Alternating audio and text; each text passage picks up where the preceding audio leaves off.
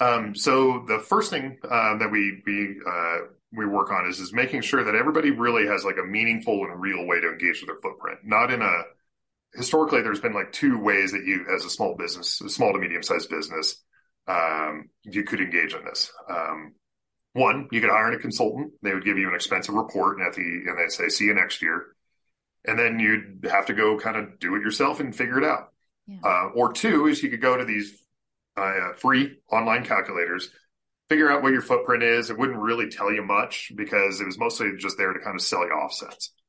Um, and I'm, I'm, i believe in offsets, but like I think the first step is is giving somebody the real tool, the real data to figure out where their emissions are coming from. So we created uh, an affordable uh, software solution where people can uh, connect up their existing utility bills, connect up to their accounting solutions, and we just pull this data in and we give them uh, better calculations.